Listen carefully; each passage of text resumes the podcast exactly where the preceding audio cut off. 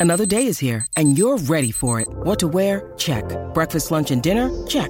Planning for what's next and how to save for it? That's where Bank of America can help. For your financial to-dos, Bank of America has experts ready to help get you closer to your goals. Get started at one of our local financial centers or 24-7 in our mobile banking app. Find a location near you at bankofamerica.com slash talk to us. What would you like the power to do? Mobile banking requires downloading the app and is only available for select devices. Message and data rates may apply. Bank of America and a member FDIC. Traffic jams, tailgating, pileups. Ugh, the joys of driving. How could it get worse? The federal government wants to have a say in what you drive. That's right. The Biden administration's EPA is pushing mandates that would ban two out of every three vehicles on the road today. Don't let Washington become your backseat driver. Protect the freedom of driving your way. Visit EnergyCitizens.org. Paid for by the American Petroleum Institute. Hi, this is Scott. If you're a fan of the ancient world, please help us get the word out. Like us on Facebook, follow us on Twitter, and rate the series on iTunes. Thanks again for listening.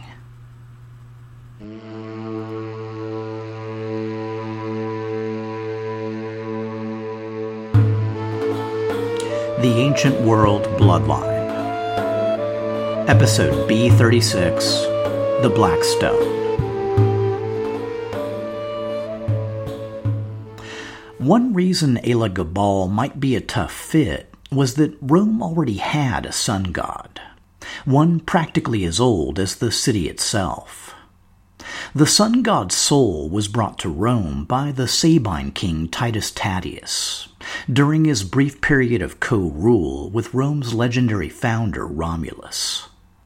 The god's later identification as Sol Indiges marked his status as one of the indigenous gods of ancient Rome.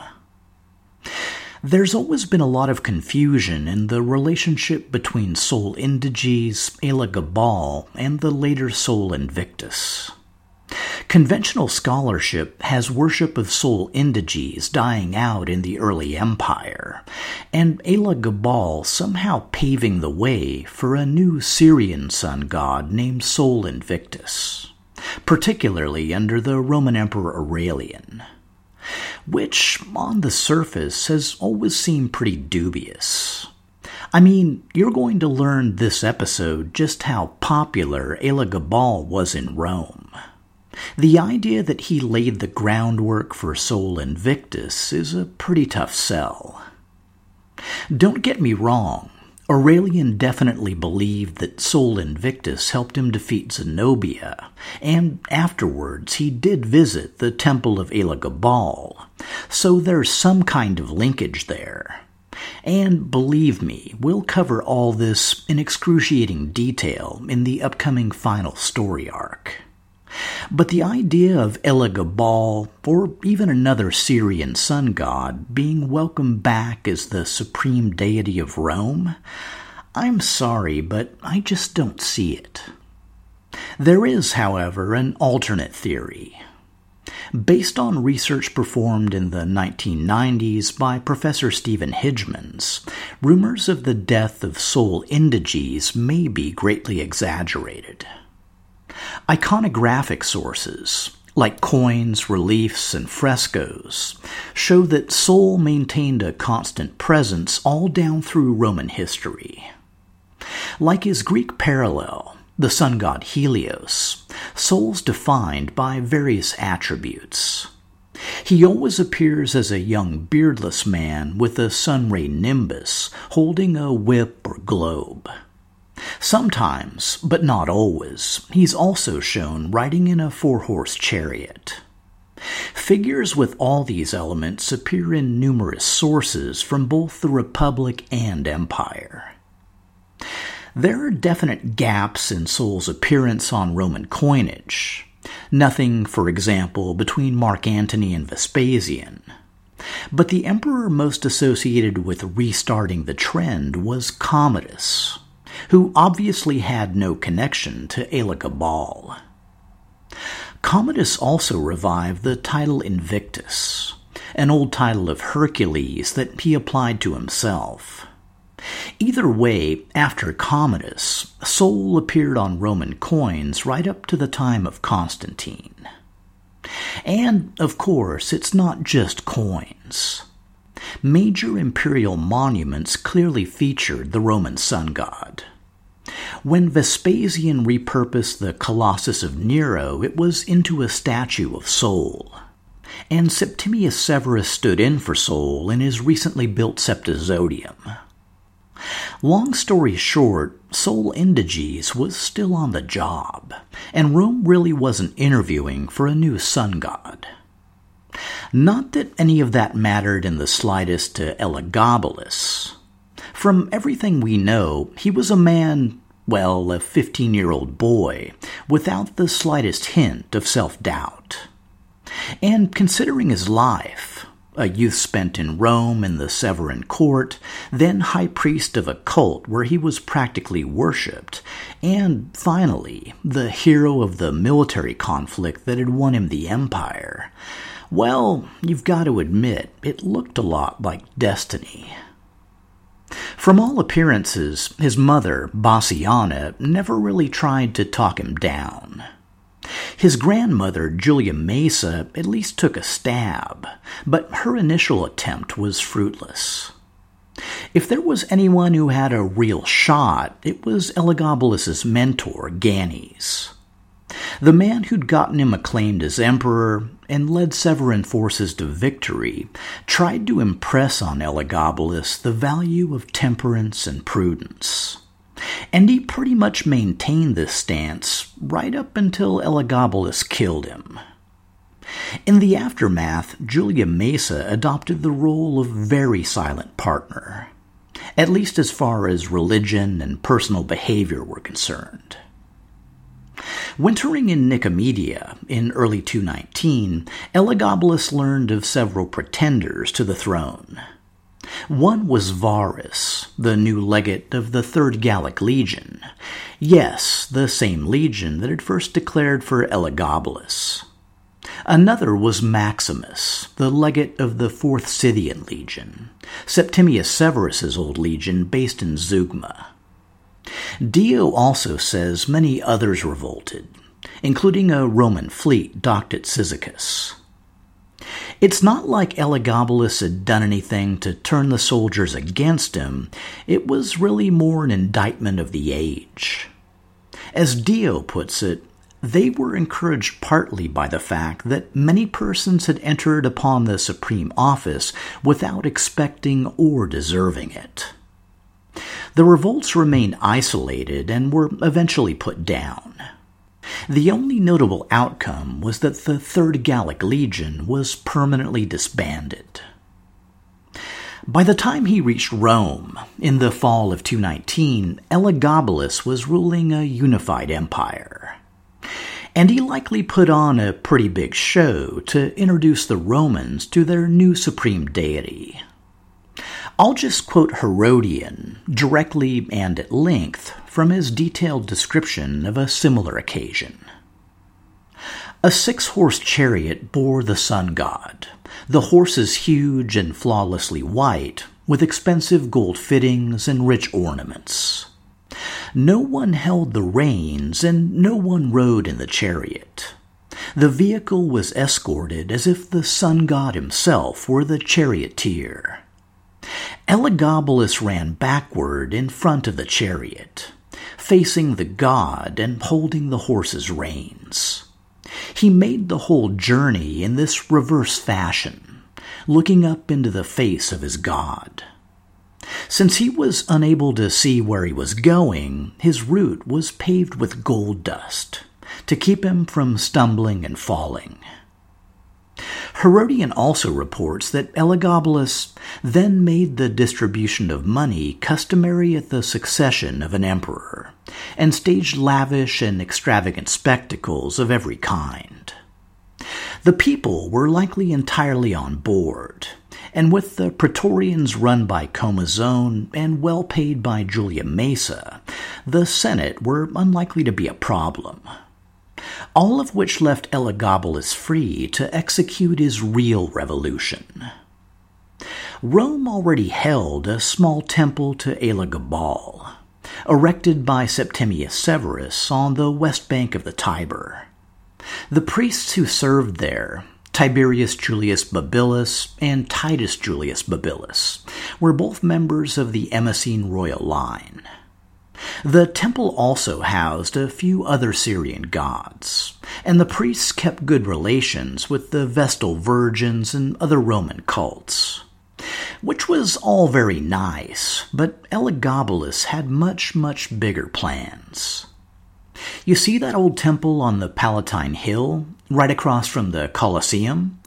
That looks like the perfect place to erect a scaled down version of the massive Sun Temple of Heliopolis. The structure he built was 70 meters by 40 meters and entered through a monumental gate approached by stairs, similar to the Acropolis in Athens. The interior was colonnaded with an elevated podium at the far end, holding the conical black stone of Elagabal. Way back in episode B15, I mentioned Warwick Ball's theory that the Black Stone made a seasonal migration between the sun temples of Emesa and Heliopolis. Backing up that theory is the fact that Elagabalus set up a similar arrangement in Rome. Herodian reports that in the suburbs of Rome, the emperor built a very large and magnificent temple to which every year in midsummer he brought his god. The procession was likely associated with the ancient Babylonian Akitu festival, another Eastern import by Elagabalus.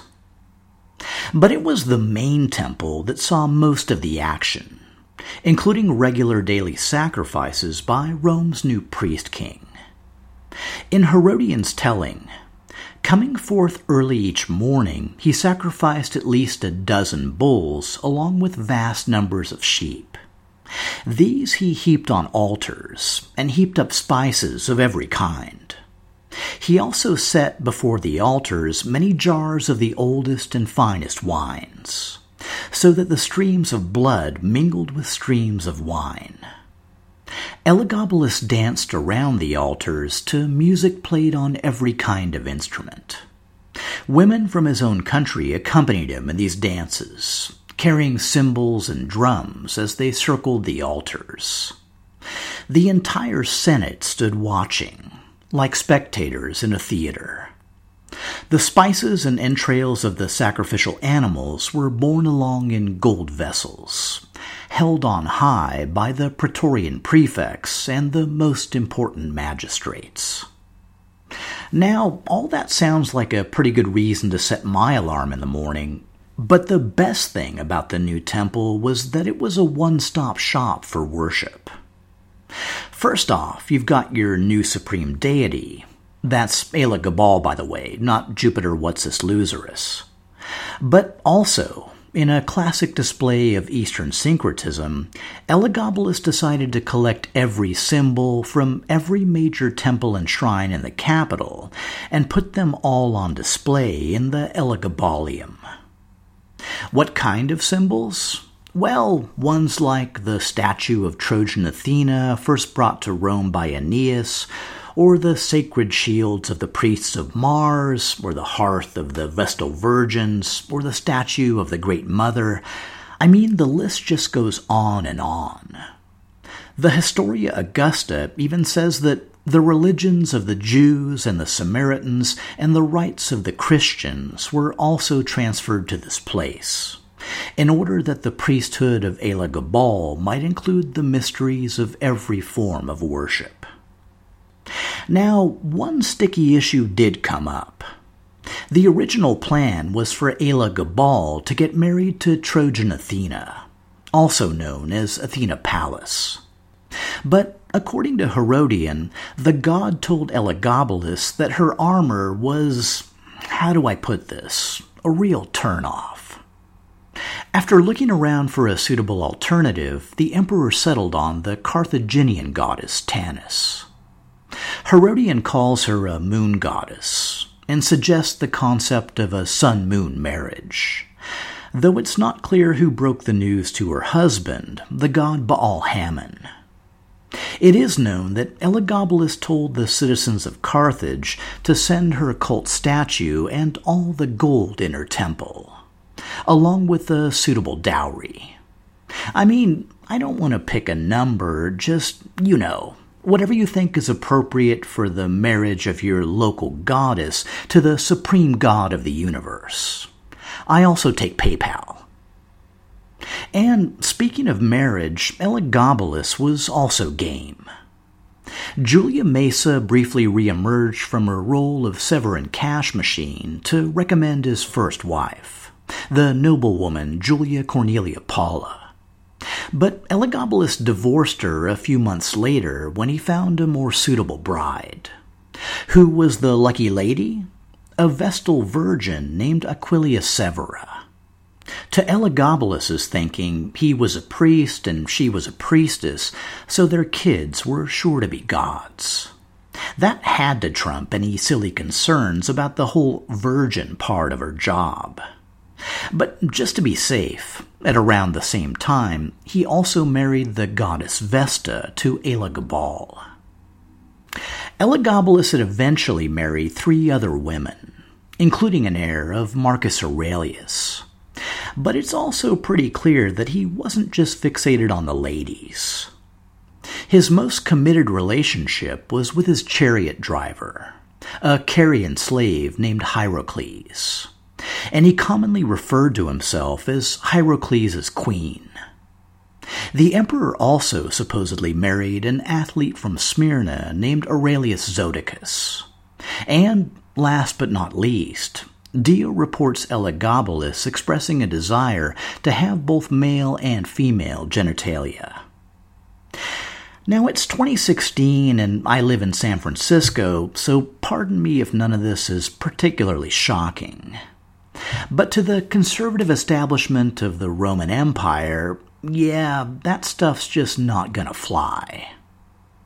Especially galling was Elagabalus's allowing both his mother and grandmother to attend meetings of the Senate. And, if you believe the Historia Augusta, he even established a separate women's only Senate on the Quirinal Hill, though its discussions were limited to matters of female etiquette. Cassius Dio also dumps about a metric ton of salacious stories, but like with Tiberius and Caligula, I'm going to gloss over the details. Suffice to say that, depending on your perspective, Elagabalus was either a radical icon of transgender, transsexual, and feminist empowerment, or a depraved self indulgent hedonist who debased both himself and the empire. Or both, or neither, or possibly somewhere in between. It's kind of interesting that none of the sources cover external events during his reign. But it's worth remembering that while Rome's new priest king occupied himself with matters of religion and sex, his eastern counterpart, the priest king Ardashir of Persis, was spending pretty much every spare moment drilling and training the Persian army into a peerless fighting machine. I personally have a lot of fun picturing a split screen montage of their respective activities. But hey, no judgments. We'll just see which approach ends up working out best down the line. By 221, all of this was getting pretty old. And I mean, Elagabalus was only 18. So you're talking the possibility of another, what, 50 years of rule? Julia Maesa knew that was probably not an option. Her bribes to the Praetorians had kept the family in power, but even that approach was becoming untenable. According to Dio, the tipping point came when Elagabalus considered naming his lover Hierocles as his Caesar. Seeing the soldiers were outraged, Julia Maesa tried to talk him out of it, but was threatened that she shouldn't interfere. Like her sister Julia Domna, Maesa needed a backup plan, and fortunately, one was readily available. Because Julia Maesa had a second daughter, and she also had a son. And while the sources paint Bassiana as either powerless or indulgent, they give Julia Avita Mamaea far higher marks. According to Herodian, she made sure Severus Alexander was well educated, kept physically fit, and, above all, taught the value of self discipline. Which might sound like just so much hot air, but his later actions seem to bear it out. Apart from promoting his god and promoting his favorites, Elagabalus had little interest in actual governance. Which suggests that for the better part of three years, the empire had really been run by Julia Maesa. One day she approached the emperor to get a little help in managing imperial affairs. Obviously, Elagabalus should keep focusing on the main priority, the greater glory of Elagabal. But maybe Severus Alexander would make a useful Caesar? I mean, if you can't trust your amiable, non threatening 13 year old cousin, who can you trust? Elagabalus acquiesced, brought Alexander to the Senate, and soon had him elevated to Caesar. Over the months that followed, Julia Maesa and Julia Avita Mamaea kept Alexander under very close guard, as Elagabalus slowly realized the truth. He hadn't created a little helper, he'd created a rival. While Julia Maesa affected an air of grandmotherly impartiality, her money to the Praetorians told a very different tale. Soldiers already hostile toward the emperor gained the additional incentive of Severan gold, and some began speaking openly of a preference for Alexander. In March of 222, Elagabalus stripped the 15 year old Alexander of his royal titles and even spread around a rumor that his cousin was dead. The idea was to flush out Alexander's supporters in the Praetorian Guard so they could be purged from the ranks. Except pretty much all the Praetorians screamed bloody murder and demanded Elagabalus produce his cousin instantly and unharmed. In fact, they even went on strike, refusing to leave the Praetorian camp until their demands were met. To Elagabalus, this was a simple labor dispute, a time to grant a few concessions, pay a few bribes, and reassert his authority. He put Alexander in the imperial litter, along with himself and his mother Bassiana, and the anxious trio set off for the Praetorian camp. In the spirit of reconciliation, maybe Elagabalus let Alexander call shotgun, or maybe even let him pick the radio station. You can picture one of those ominous scenes where the litter comes inside the Praetorian camp, then the doors slowly creak shut. Herodian says they were taken to the temple. Which temple, he doesn't say, but given their long history, it may have been a temple to the Severan royal cult. If so, busts of one or both mothers of the camps, Julia Domna and Julia Maesa, may have been present to watch. Emerging from the litter, Alexander was met with cheers and applause, while Elagabalus and Bassiana were totally ignored. For someone who'd spent years as the center of the Roman universe, the slight was absolutely infuriating. Elagabalus started demanding that every single Praetorian who'd cheered for his cousin be immediately arrested and punished. And in the long history of imperial missteps, this rocketed Elagabalus right to the top. In Herodian's beautifully concise description, considering the occasion ideal and the provocation just, they killed Elagabalus and his mother. Cassius Dio supplies the grim coda. Their heads were cut off, and their bodies, after being stripped naked, were dragged all over the city. The woman's trunk was cast off in some corner, while his own was thrown into the Tiber. While most of Elagabalus's favorites met similar fates, the main exception was the Praetorian prefect Comazon. His subsequent role as city prefect hints at prior collaboration with Julia Maesa. One of the main victims of the inaugural purge wasn't actually a man, but a god. And if the black stone of Elagabal entered Rome like a lion, you'd better believe it left like a lamb. Under a canvas tarp, on a rickety cart, drawn by a few mangy horses in the middle of the night, you know, that kind of thing. I mean, Alexander probably got a tracking number, but he probably didn't spring for a ton of insurance. Oh, and that whole thing about Alexander also being a priest of Elagabal? Yeah, let's just keep that on the down low. On the flip side, to the citizens of Emesa, the whole thing was a big win win. The elevation of Alexander meant there was still a Severan on the throne, which pretty much guaranteed imperial patronage. But the Emesines also got back the object that was both their tribal identity and cash cow. Elagabal, the former supreme god of the empire, by the way, was once again appearing live and in person at his local temples in Emesa and Heliopolis. As an added bonus, Emesa would once again have a local high priest. The choice was fairly obvious. The eldest male heir of the priestly line, not currently serving as Roman emperor.